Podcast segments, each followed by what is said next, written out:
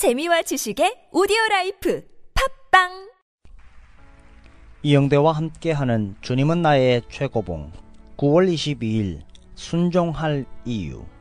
요한복음 13장 13절 말씀. 너희가 나를 선생이라 또는 주라 하니 너희 말이 옳도다. 내가 그러하다. 주인을 모시는 것과 지배받으며 사는 것은 같은 것이 아닙니다. 주인을 모시는 것은 내가 나 자신을 아는 것보다 더 나를 아시는 분이 있다는 뜻입니다. 그분은 어떤 친구보다도 가깝고 내 마음의 가장 깊은 곳을 아시며 내 영혼을 만족시키는 분이십니다. 그분은 나의 마음속 모든 근심과 문제들을 알고 해결해 주심으로써 나를 안심시키는 분이십니다. 주인을 모신다는 것은 바로 오직 한 분, 우리의 주인 그리스도를 주로 모시는 것입니다. 주님은 절대로 순종을 강요하지 않으십니다.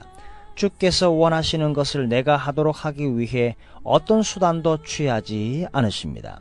때로는 우리는 하나님께서 친히 나를 다스리셔서 나로 하여금 어떤 일을 하게 하셨으면 하고 바랍니다. 그러나 그분은 그렇게 하지 않으십니다. 어떤 때는 그분이 나를 홀로 내버려 두셨으면 하고 바라는 때도 있지만 그때도 주님은 그렇게 하지 않으십니다. 너희가 나를 선생이라 또는 주라 하니 정말로 예수님께서 당신의 선생이요 주이십니까? 선생과 주는 우리가 자주 쓰는 용어가 아닙니다. 우리는 예수님에 대하여 구세주, 거룩하게 하시는 분, 치유자라는 용어를 선호합니다. 우리의 경험으로 볼 때 주님의 다스리심을 서술할 수 있는 유일한 단어는 사랑입니다.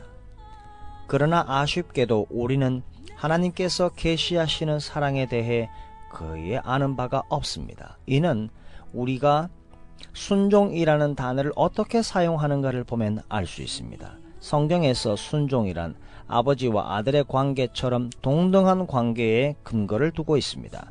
주님은 하나님의 종이 아니라 하나님의 아들이셨습니다. 그가 아들이시면서도 고난을, 고난을 받으신 것을 우리는 순종함으로 배워야 한다고 히브리서 5장 8절에서 말합니다. 만일 우리가 지배받고 있다고 생각한다면 우리는 선생이 없는 것입니다. 또한 지배받는 것처럼 예수님을 대한다면 우리는 주님이 원하시는 관계와 거리가 먼 것입니다. 주님께서는 우리가 지배받고 있다는 의식이 없이 우리의 주인이 되시는 관계를 원하시는 것입니다. 우리가 아는 모든 것은 우리는 주님의 소유이기에 마땅히 주님께 순종해야 한다라는 것입니다. 노예의 관계가 아니라 종, servant, 뜻을 함께 지키는 자로서 주님께 순종해야 한다라는 것입니다.